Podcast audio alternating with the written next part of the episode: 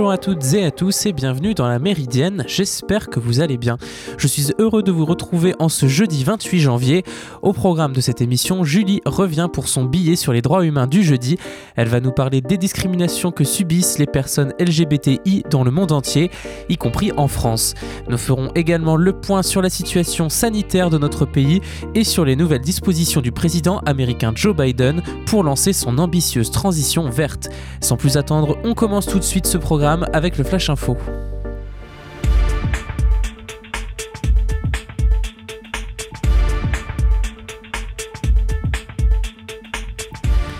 Yannick Bestaven remporte le Vendée Globe 2020-2021.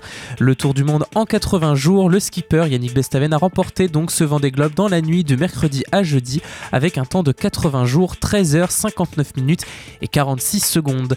Le skipper de 48 ans, originaire de Saint-Nazaire, a franchi la ligne d'arrivée au Sable d'Olonne en troisième position. Et oui, derrière Charlie Dalin, Charlie Dalin et Louis Burton. Mais il a bénéficié d'un décompte de 10 h et 15 minutes sur son temps total pour avoir participé au sauvetage de Kevin Escoffier. 33 skippers avaient pris le départ le 8 novembre dernier. Le record est toujours détenu par Armel Lecléac, qui avait bouclé son tour du monde en 75, 74 jours, pardon, 3 heures en 2017. Facebook tourne le dos à la politique. Échaudé par les multiples controverses politiques suscitées par son réseau social aux États-Unis et dans le monde, Mark Zuckerberg, le patron de Facebook, a annoncé hier que la plateforme ne recommanderait plus à ses utilisateurs les groupes militants ou les groupes politiques. Lors d'une conférence téléphonique sur les résultats financiers de son groupe, Zuckerberg a déclaré L'un des commentaires les plus récurrents de nos utilisateurs en ce moment, c'est qu'ils ne veulent pas que de la politique et les conflits prennent le pas sur leur expérience. Malgré la pandémie de Covid-19, Facebook a dégagé 29 milliards de dollars de profit en 2020, en hausse de 58% par rapport à l'année d'avant. Engagé depuis trois ans, le projet de rachat des chantiers de l'Atlantique par son concurrent italien Thierry avait du plomb dans l'aile ces derniers mois. Il est cette fois définitivement abandonné, annonce mercredi soir Bruno Le Maire, ministre de l'économie et des finances, en accord avec le gouvernement italien. Le projet de cession prévoyait que Ficantieri détienne 50% du capital des chantiers d'aval de Saint-Nazaire, plus 1% supplémentaire prêté par l'État français. L'opération était soutenue par la France et l'Italie, mais sa conclusion était soumise à l'approbation de la Commission européenne. La Commission européenne a ouvert une enquête approfondie sur le projet le 30 octobre 2019 et exprimé ses doutes quant à l'impact de l'opération en termes de concurrence, rappelle Bercy. Dans le contexte de crise, la Commission européenne n'a pas clôturé la procédure. Afin de permettre aux deux entreprises de se concentrer sur leur stratégie de sortie de crise et sur de nouveaux projets, la France et l'Italie ont tiré les conclusions de l'absence de décision de la Commission et du contexte économique sanitaire. La corruption dans le monde a progressé avec la crise sanitaire de Covid-19 selon Transparency International qui publie aujourd'hui son indice annuel de perception de la corruption. Cette corruption est répandue à tous les niveaux de la réponse au Covid-19, qu'il s'agisse de l'accès aux tests de dépistage, aux traitements ou aux autres services de santé ou de la passation de marchés publics de fournitures médicales et de la préparation générale aux situations d'urgence, note le rapport. La corruption détourne des fonds d'investissement indispensables dans les soins de santé, laissant les communautés sans médecins, équipements, médicaments et, dans certains cas pardon, sans cliniques et hôpitaux. En clair, la corruption tue, tant prégnant le lien qu'entre corruption et défaillance des systèmes de santé, de l'accès aux soins ou du développement des services publics. Les pays où la corruption est la plus élevée sont généralement ceux où les atteintes à la démocratie et à l'état de droit sont les plus graves dans le cadre de la gestion de la crise liée au Covid-19, estime par ailleurs Transparency International. Si la France, 23e du classement, se maintient dans la partie haute, l'actualité et le calendrier judiciaire montrent qu'elle n'est pas immunisée pour autant contre la corruption. En effet, l'organisation s'inquiète des assouplissements d'urgence des règles de transparence et de mise en concurrence des marchés publics qui sont en cours de pérennisation, notamment par l'intermédiaire de la loi d'accélération et de simplification de l'action publique votée il y a quelques mois et du recul du rôle du Parlement dans la prise de décision publique à la faveur de l'urgence sanitaire, ainsi que les récentes attaques portées contre le parquet national financier qui ont été jusque-là jusqu'à la contestation de son existence même.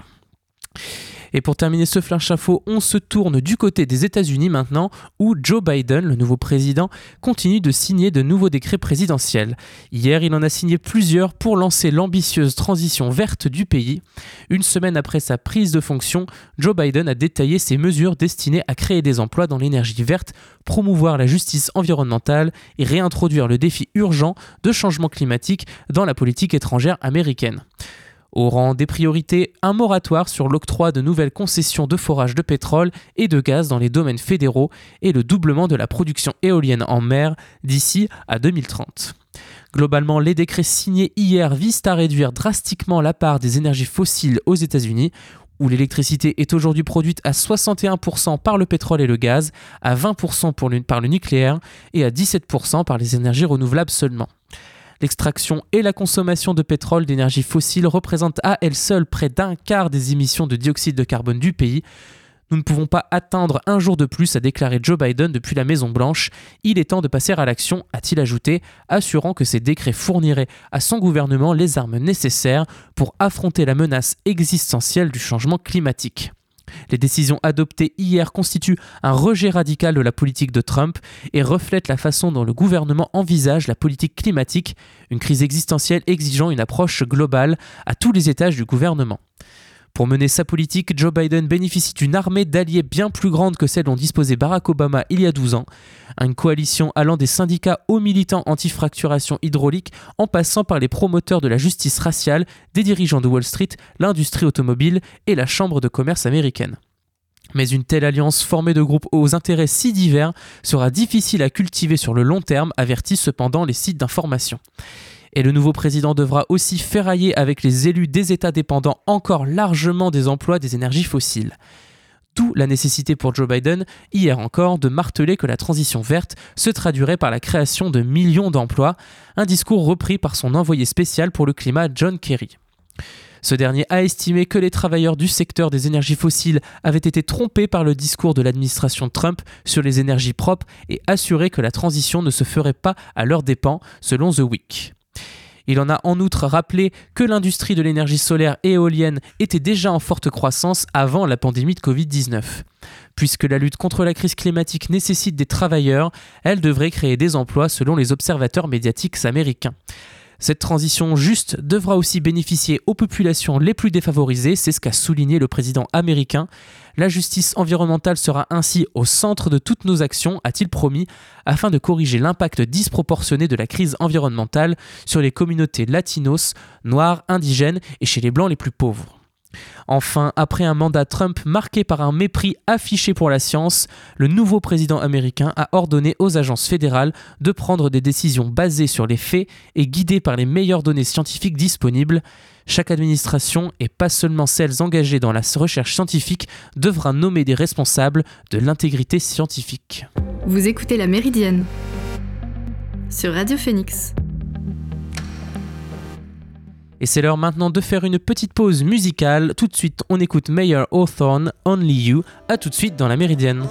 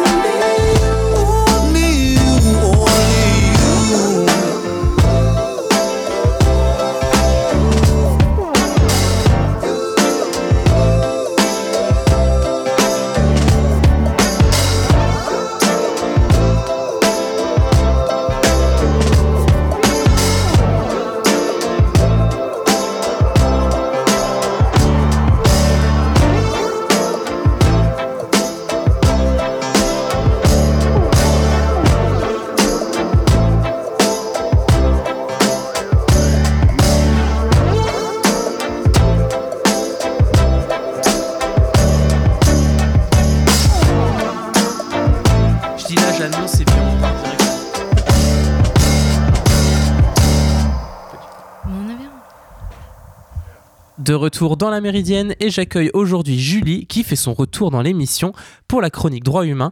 Et en ce jeudi 28 janvier, Julie, tu vas nous parler d'une discrimination, celle subie par les personnes issues de la communauté LGBTI. Alors bonjour Amaury, euh, oui c'est un sujet qui m'est euh, important puisque il y a deux semaines une de mes amies euh, a tenté de mettre fin à ses jours. Donc cette amie qui est en sécurité maintenant heureusement et entourée de gens qui l'aiment, euh, elle est trans, euh, elle est transgenre, c'est-à-dire que c'est une personne dont l'identité de genre ou l'expression de genre ne correspond pas aux attentes traditionnellement associées au, genre assigné à la naissance.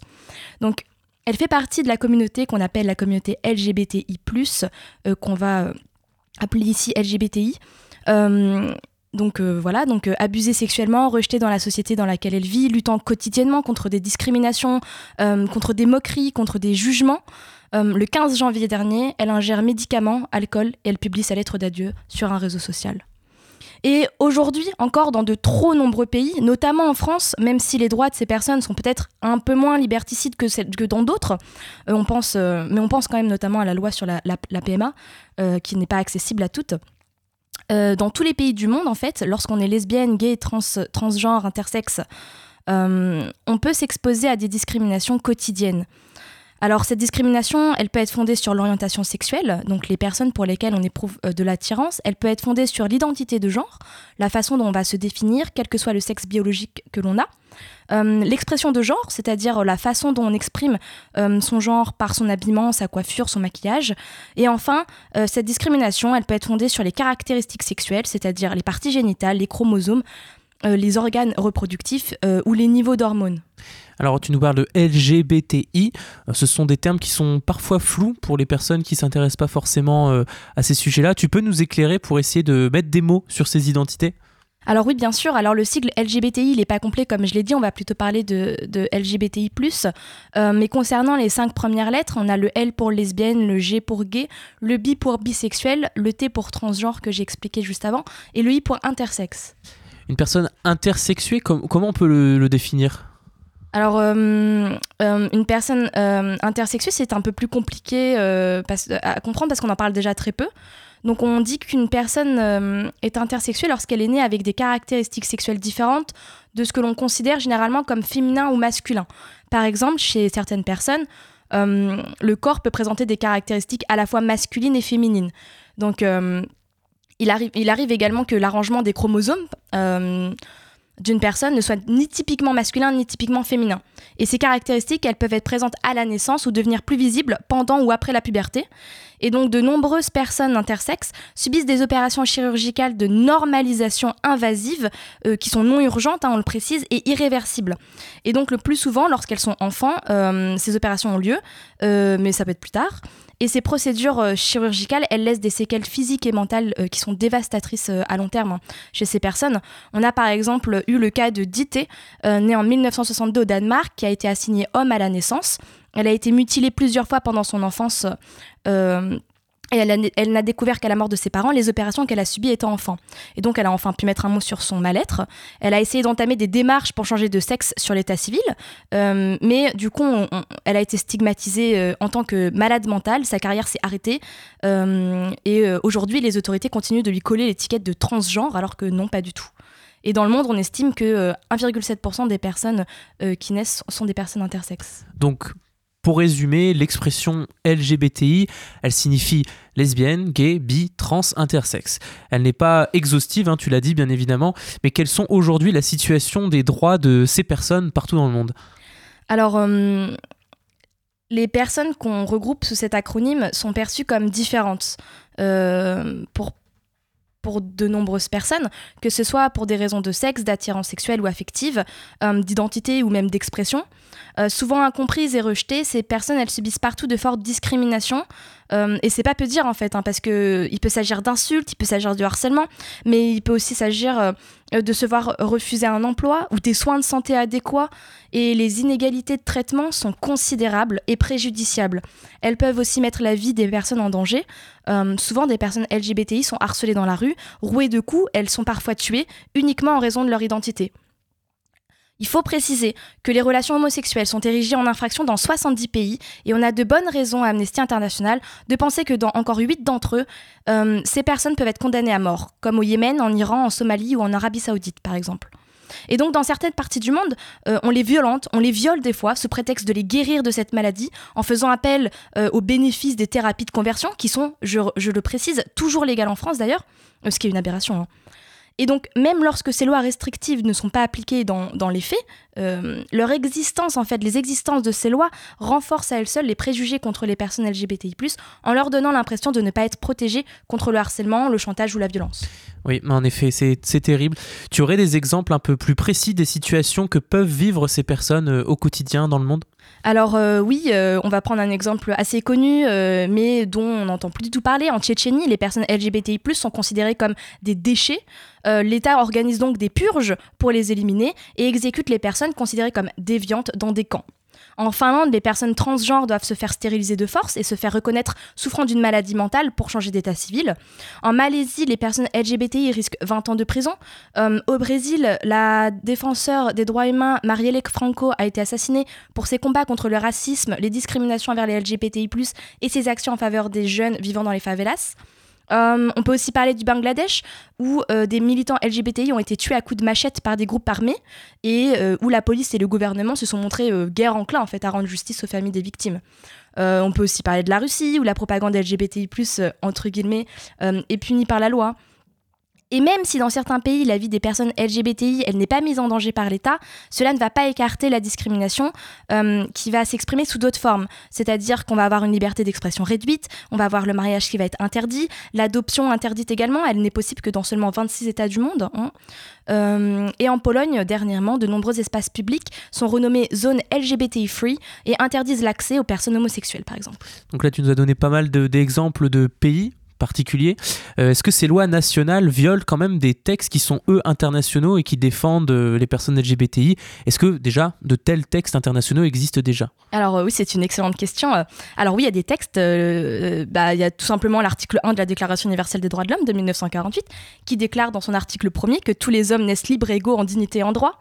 on a aussi en 2007 les principes de Jogja Jakarta, pardon, qui sont adoptés et qui euh, concernent l'accès euh, au travail, à la santé, à l'éducation, au logement euh, pour les personnes LGBTI. Et qui visent à interdire toute forme de discrimination à leur encontre. Et enfin, dernièrement, enfin, dernièrement. En 2011, le Conseil des droits de l'homme des Nations Unies euh, a lancé une résolution qui alarme sur les violations des droits humains liés à l'identité de genre et à l'orientation sexuelle. Donc bon, euh, les choses, elles bougent hein, au niveau international, mais une fois n'est pas coutume, il faut que ça bouge également au niveau national. C'est-à-dire que les personnes LGBTI, elles n'ont pas besoin de droits spécifiques, elles n'ont pas besoin de droits particuliers, elles ont juste besoin de mêmes droits que tout le monde. Euh, Mais comme des traitements discriminatoires les en privent, c'est aux gouvernements nationaux de prendre leurs responsabilités pour faire reculer les discriminations euh, en prenant des mesures fortes garantissant les libertés et en sanctionnant fortement les discriminations. En France, par exemple, en 2013, le mariage gay est autorisé pour les couples homosexuels, par exemple. On arrive donc à la, fin, à la fin de cette chronique. Hein. Pour terminer, pourquoi les droits des personnes LGBTI sont-ils si importants? Alors, euh, ils sont importants parce que chacun et chacune devrait pouvoir être fier de ce qu'il est et ou des personnes qu'il aime. Ils sont importants parce que euh, bah, mettre fin à l'homophobie et à la transphobie, par exemple, permet de sauver des vies. Euh, les personnes LGBTI et particulièrement les personnes trans euh, et euh, celles qui ne se conforment pas à la norme de leur genre risquent souvent d'être victimes d'exclusion économique et sociale. Et en luttant pour des lois plus soucieuses de, n'exclure personne, je dirais, quelles que soient les orientations sexuelles et les, les, identités de genre, chacun pourra accéder à ses droits à la santé, à l'éducation, au logement et à l'emploi. Alors moi j'ai une dernière question. Comment lutter? Ah, alors euh, tout le monde peut agir au quotidien, c'est-à-dire euh, on peut refuser les discours de haine, en particulier, aux marches, euh, en, en, particulier en, participant aux marches de fierté, en montrant son soutien, en restant informé, en parlant avec son entourage. les militants et les militantes LGBTI+, surmontent d'énormes difficultés hein, et mettent leur propre sécurité en danger pour dénoncer les atteintes aux droits humains de ces personnes et faire en sorte que les droits et que les lois qui les discriminent changent. Et du coup, en lançant le concept, par exemple, des marches de fierté, comme je disais, ou encore des journées de prise de conscience mondiales, comme la journée internationale contre l'homophobie, la transphobie et la biphobie, les personnes LGBTI euh, plus établissent des, alliances, elles affirment dans le monde entier qu'elles sont fières de leur identité. Euh, et du coup, ces efforts collectifs d'organisation militante à travers le monde ont réellement porté leurs fruits. Et aujourd'hui, au moins 43 pays reconnaissent que les crimes, que les crimes homophobes comme euh, euh, reconnaissent que les, crimes homophobes pardon, comme une, forme de crime inspiré par la haine. Et en mai 2019, donc 27 euh, pays avaient légalisé le mariage entre personnes de même sexe. Donc c'est un point très positif. Merci beaucoup Julie pour ce billet. Bah, je souhaite aussi un prompt rétablissement à ton ami ainsi que le meilleur pour son avenir. De même pour toutes les personnes qui subissent ces discriminations, le combat continue. Vous écoutez La Méridienne sur Radio Phoenix. Juste après la pause, on enchaîne avec un point sur la situation sanitaire. Une situation qui donne à certains l'envie de foutre le bordel, un peu comme La Femme, le groupe qu'on écoute tout de suite.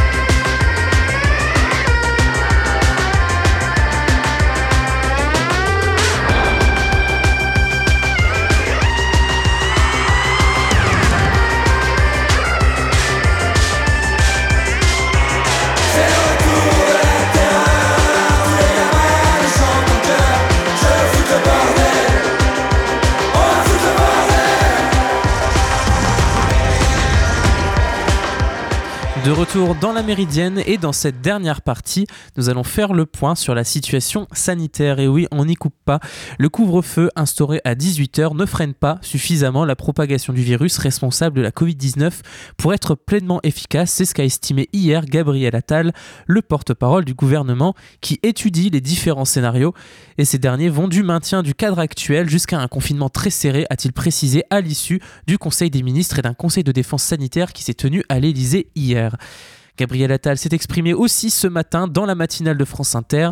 Le porte-parole du gouvernement a défendu cette hypothèse pour endiguer l'épidémie de Covid-19 dans le pays. Selon lui, le confinement très serré serait un confinement qui a des effets rapides et efficaces pour freiner davantage la circulation du virus. Il a ajouté que le gouvernement tire des enseignements des confinements passés et que les décisions de les instaurer ne sont pas des décisions qui se prennent au pifomètre. Le président Emmanuel Macron, lui, a demandé des analyses supplémentaires sur ces scénarios avant de prendre des décisions. Mais le maintien du cadre actuel paraît peu probable selon le porte-parole qui a promis une concertation avec le Parlement et les syndicats dans les prochains jours. Le couvre-feu a selon lui une efficacité, on l'a dit, relative, qui est réelle mais qui n'est pas suffisante à ce stade. Il ralentit la progression du virus, mais ce dernier continue à progresser tandis que les variants se développent à un rythme important.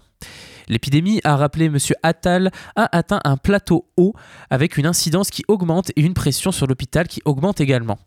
Le porte-parole a également reconnu qu'il y a une lassitude chez beaucoup de Français et chez les soignants face à la crise sanitaire. Le Premier ministre Jean Castex mènera aujourd'hui et demain une série de consultations avec des parlementaires, des associations d'élus et des partenaires sociaux, c'est ce qu'a annoncé Matignon. Jean Castex commencera ce cycle de visioconférence aujourd'hui à 15h avec les présidents de groupe du Sénat, avant d'échanger avec ceux de l'Assemblée nationale à 16h45 accompagné de plusieurs ministres pour ces rendez-vous, dont Olivier Véran pour la santé, Marc Fesneau aux relations avec le Parlement, Gabriel Attal encore lui le porte-parole, Jacqueline Gouraud cohésion des territoires et des relations avec les collectivités territoriales. Le Premier ministre consultera ensuite les associations d'élus à 18h30. Mais avant ce rendez-vous, le ministre de la Santé Olivier Véran et Jérôme Salomon s'exprimeront aujourd'hui face aux Français, non pas à 18h comme d'habitude, mais à 14h au cours d'une conférence de presse sur l'évolution de la pandémie, donc dans une demi-heure à peu près. Une autre information relative cette fois au vaccin. Pfizer et BioNTech jugent le leur efficace contre les variants identifiés au Royaume-Uni et en Afrique du Sud. Les deux laboratoires ont tenu à rassurer sur l'efficacité de leurs produits dans un communiqué de diffusé aujourd'hui. Selon eux, le vaccin qu'ils ont développé conserve la grande majorité son efficacité euh, contre les principales mutations des variants des Covid-19, on l'a dit, détectés au Royaume-Uni et en Afrique du Sud. Des tests in vitro n'ont pas montré la nécessité d'un nouveau vaccin pour faire face à ces variants émergents selon les deux compagnies, qui soulignent toutefois qu'elles continuent de surveiller les variants émergents et sont prêtes à réagir si une de ces mutations s'avérait résistante au vaccin. Enfin, l'enquête sur l'origine de la pandémie va débuter en Chine. Les experts de l'Organisation mondiale de la santé ont quitté aujourd'hui à Wuhan l'hôtel où ils étaient en quarantaine depuis deux semaines avant d'entamer sur le terrain leur enquête en Chine sur l'origine du coronavirus. Et nous arrivons à la fin de cette émission, j'espère qu'elle vous a plu. C'était la dernière de la semaine, et oui, déjà, pas de panique, vous pouvez retrouver les émissions en podcast sur le site phoenix.fm. Pour de nouvelles émissions, on se retrouve lundi prochain, même heure, même fréquence. D'ici là, portez-vous bien et passez un bon week-end sur Radio Phoenix.